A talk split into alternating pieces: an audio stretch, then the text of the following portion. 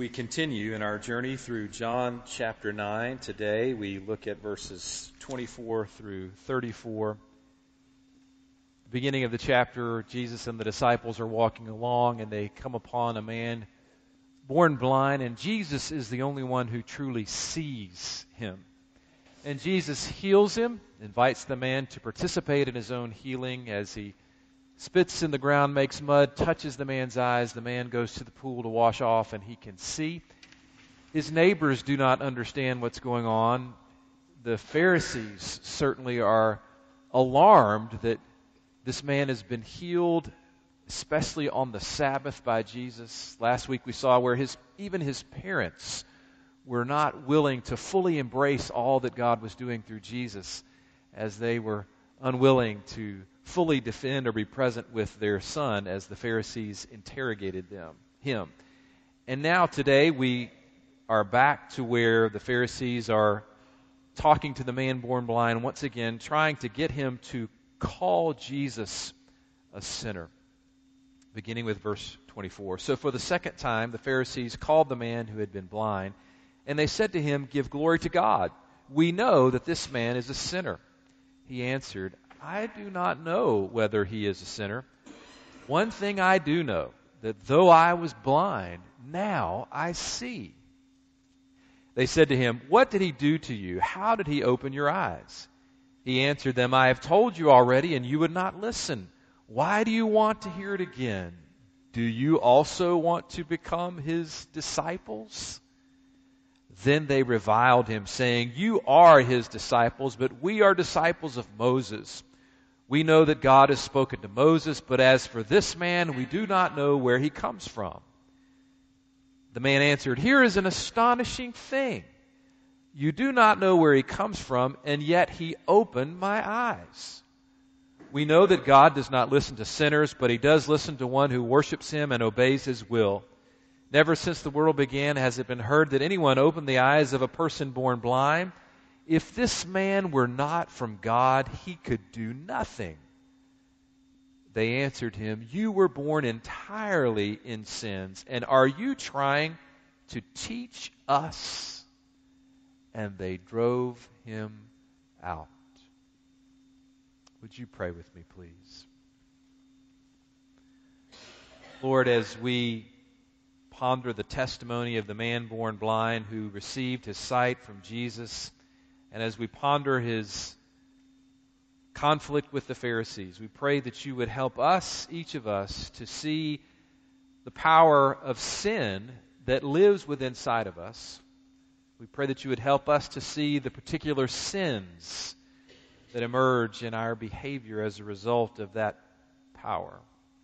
And we pray that you would help us to see the victory over sin that Jesus won for us on the cross and that you would help us to see our particular sins so that we may confess them and bring them into the light, repent, and receive by your Spirit the power to live more faithful lives. It is in Jesus' name that we pray. Amen.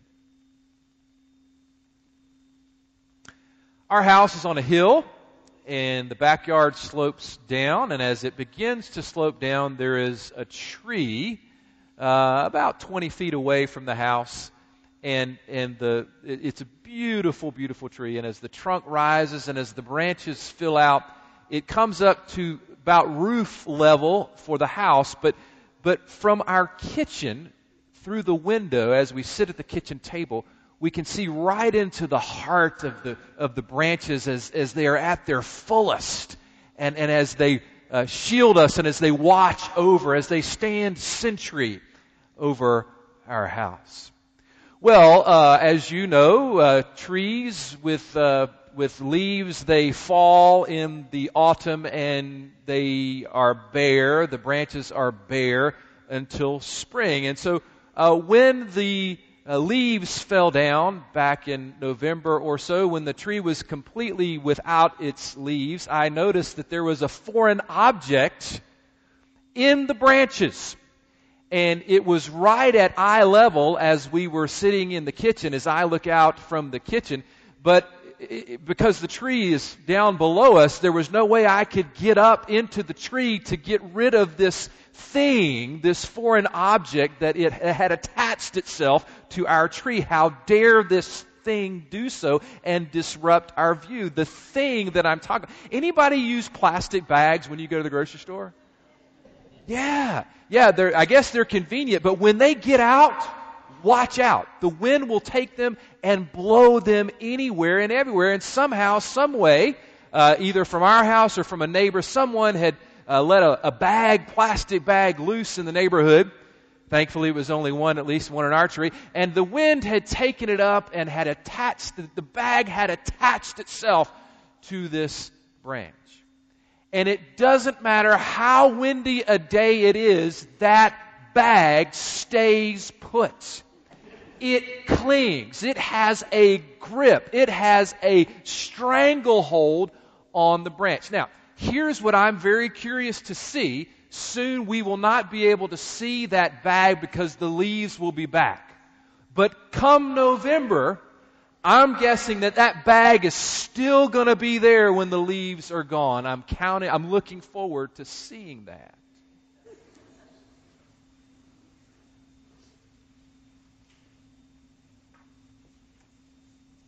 The Bible talks about a power at loose in the world. And this power clings to this world and it gets inside each of us and it takes root. And there is nothing we can do to rid ourselves of this power.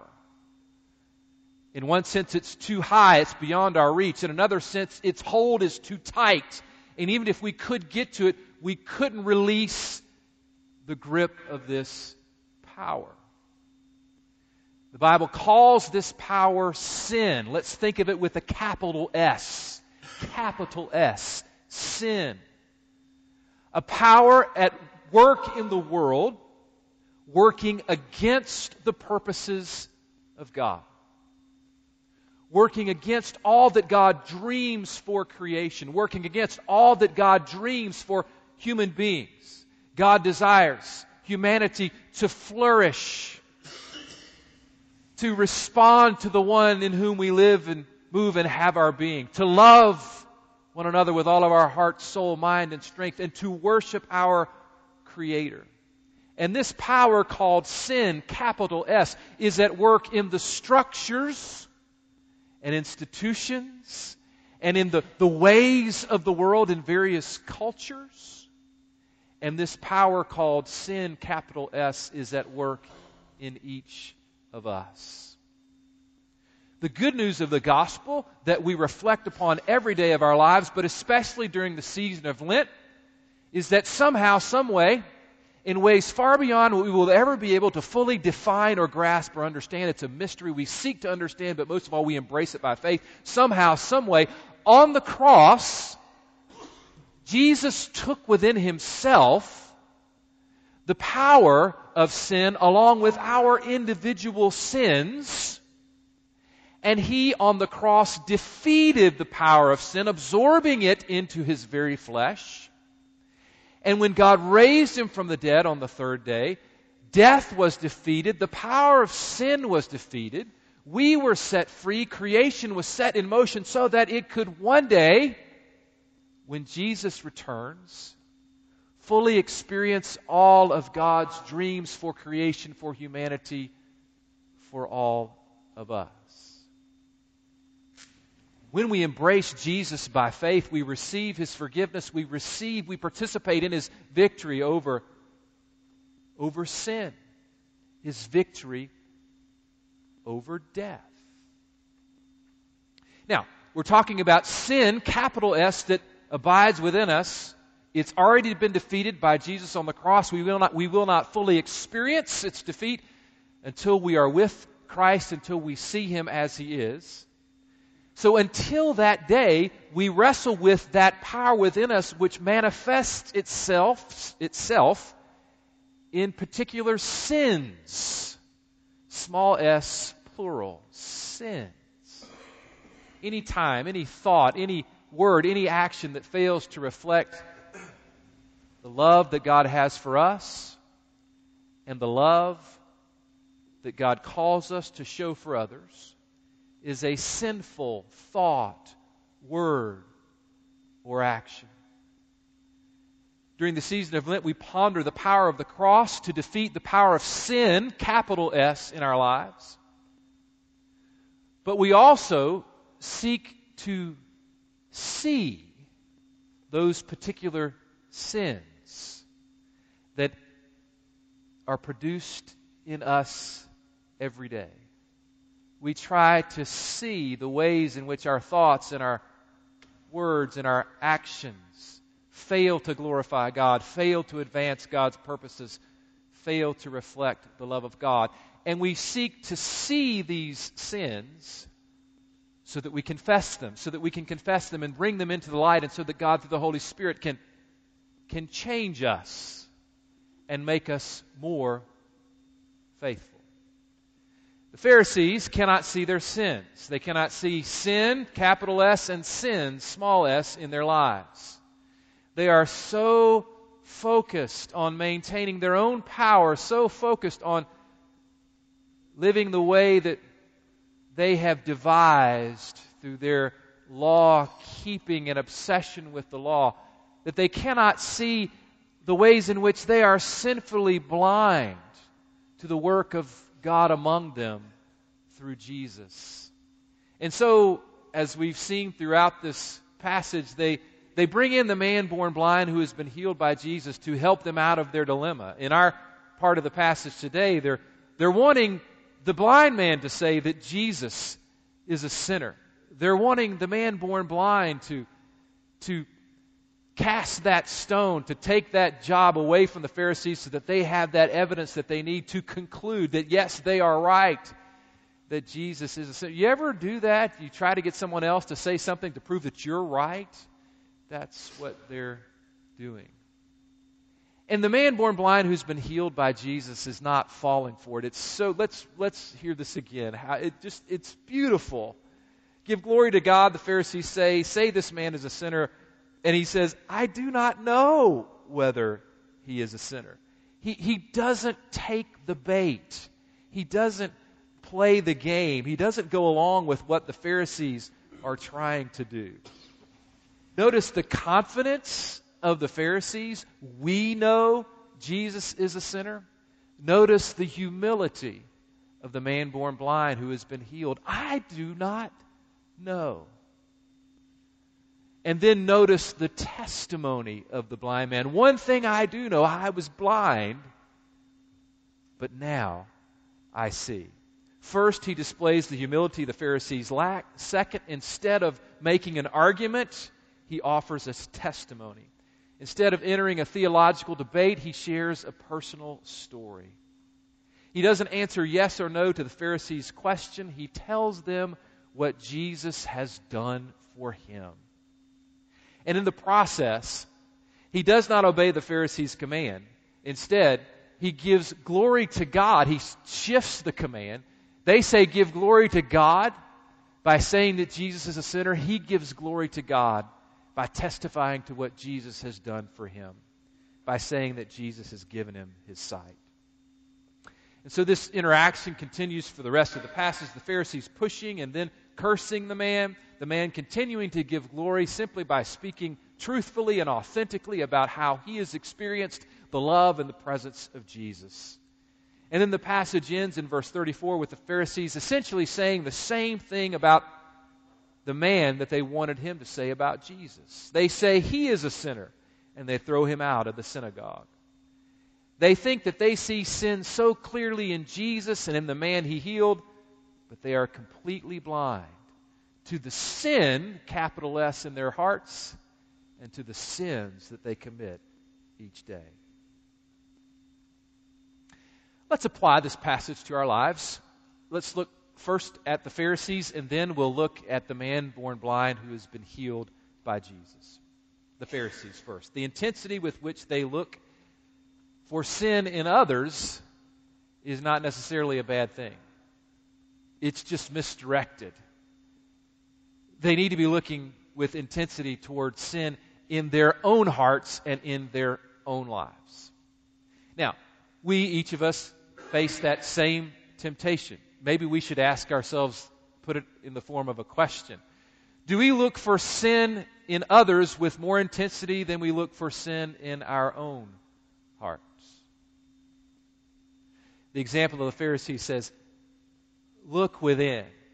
Take your sins seriously because the power of sin is so great in each of us. What we want to do is to take their intensity in looking for sin and focus it on ourselves, examining the ways we fall short of God's glory, seeing our sins so that we can bring our sins to God in confession and repentance, and receiving forgiveness and the grace to live more faithfully.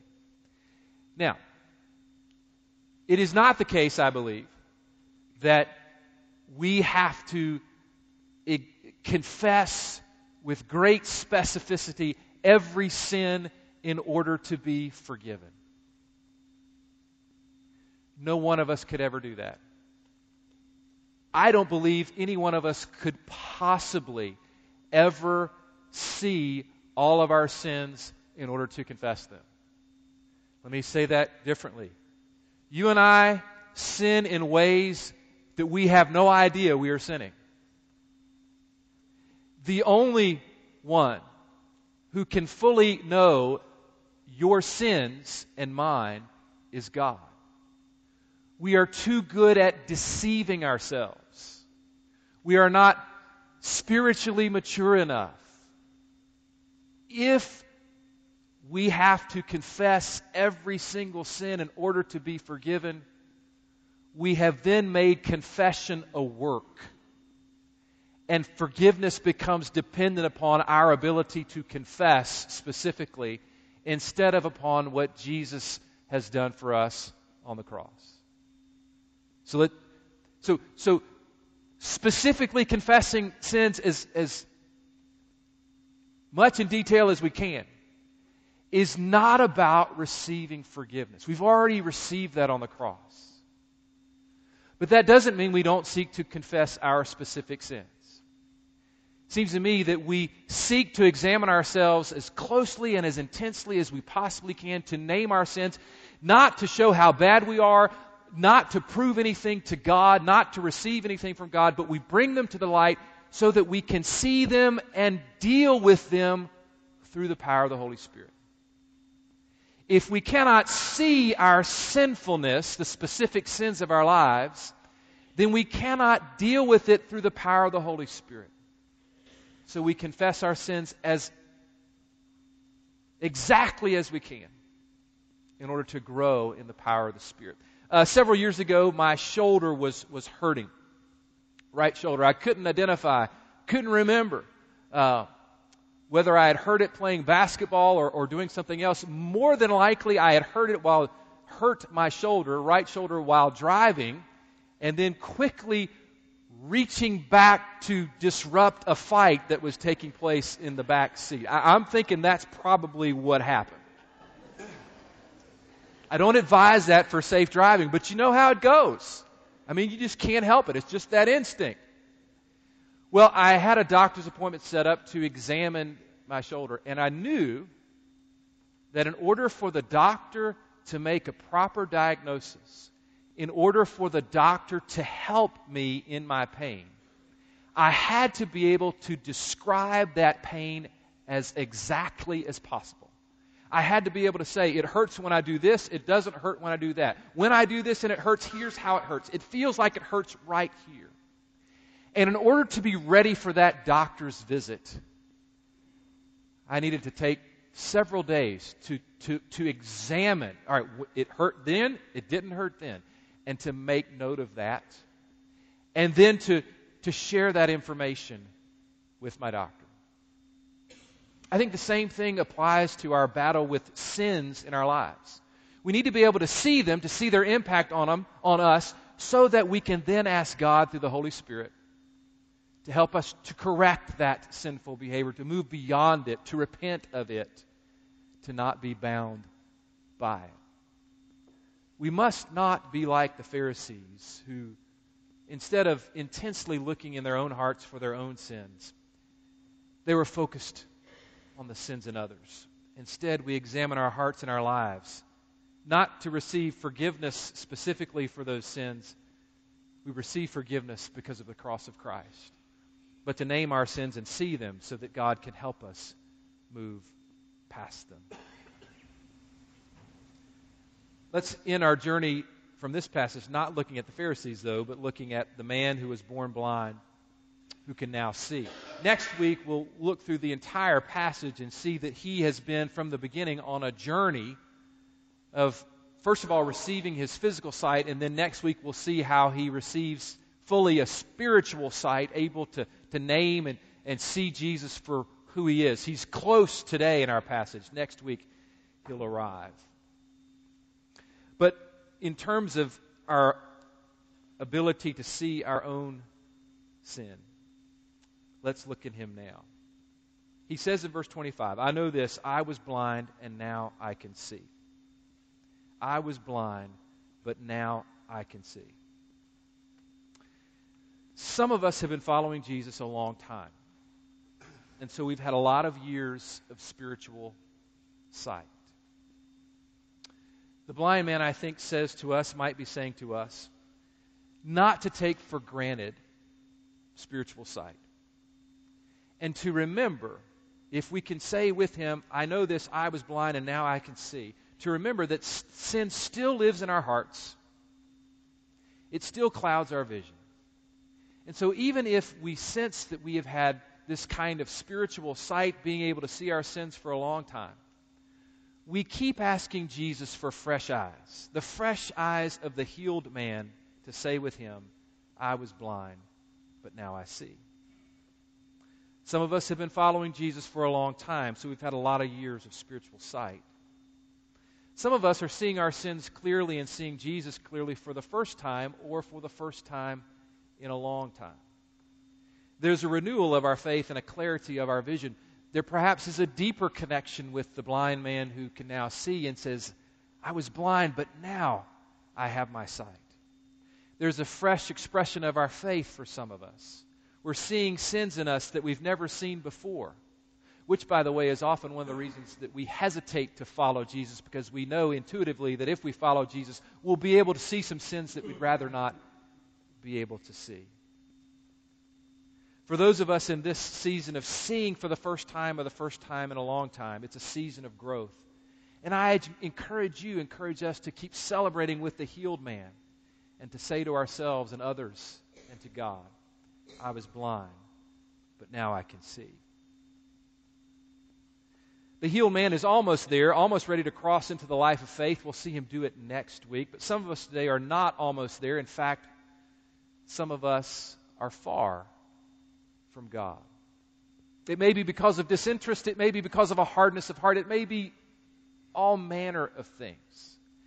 And if that's where you are today, let the testimony, let the life of this man born blind who could now see seep into you. Let it take root. Open yourselves to the power of the loving power of the Spirit so that you too can say with the man born blind, I was blind, but now I see. And then some of us today are right where the healed man is in this passage. We're almost at that point of faith. We've seen how wonderful Jesus is, and we're beginning to see sins in our lives, but we're also seeing how much Jesus loves us and how much he wants to forgive, to forgive us. And if that's where you are today, I hope you won't wait any longer. Place your trust in Jesus. Place your faith in Jesus. Let him forgive you, change you, energize you, give you life. Let Him enable you to see. I was blind. Let Him enable you to say, I was blind, but now I see. In the name of the Father, the Son, and the Holy Spirit. All of